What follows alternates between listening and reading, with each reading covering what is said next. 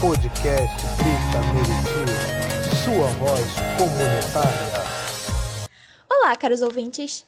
Eu sou a Giovana Marques e esse é nosso podcast Grita Meriti. Aqui nós ouviremos e divulgaremos os problemas que os meritienses vivem. E você, é claro, é o nosso convidado.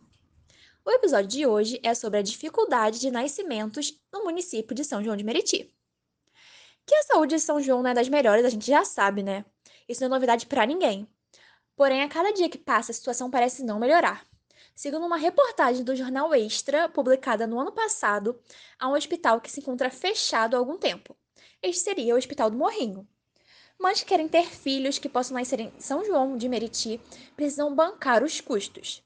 Caso isso não seja feito, eles terão que procurar outro lugar para poder dar à luz.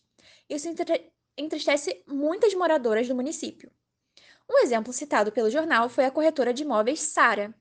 Ela conta que quase toda a família nasceu nesse hospital e que ela pretendia ter sua filha no local. Porém, isso não foi possível e ela teve que dar à luz em outra maternidade.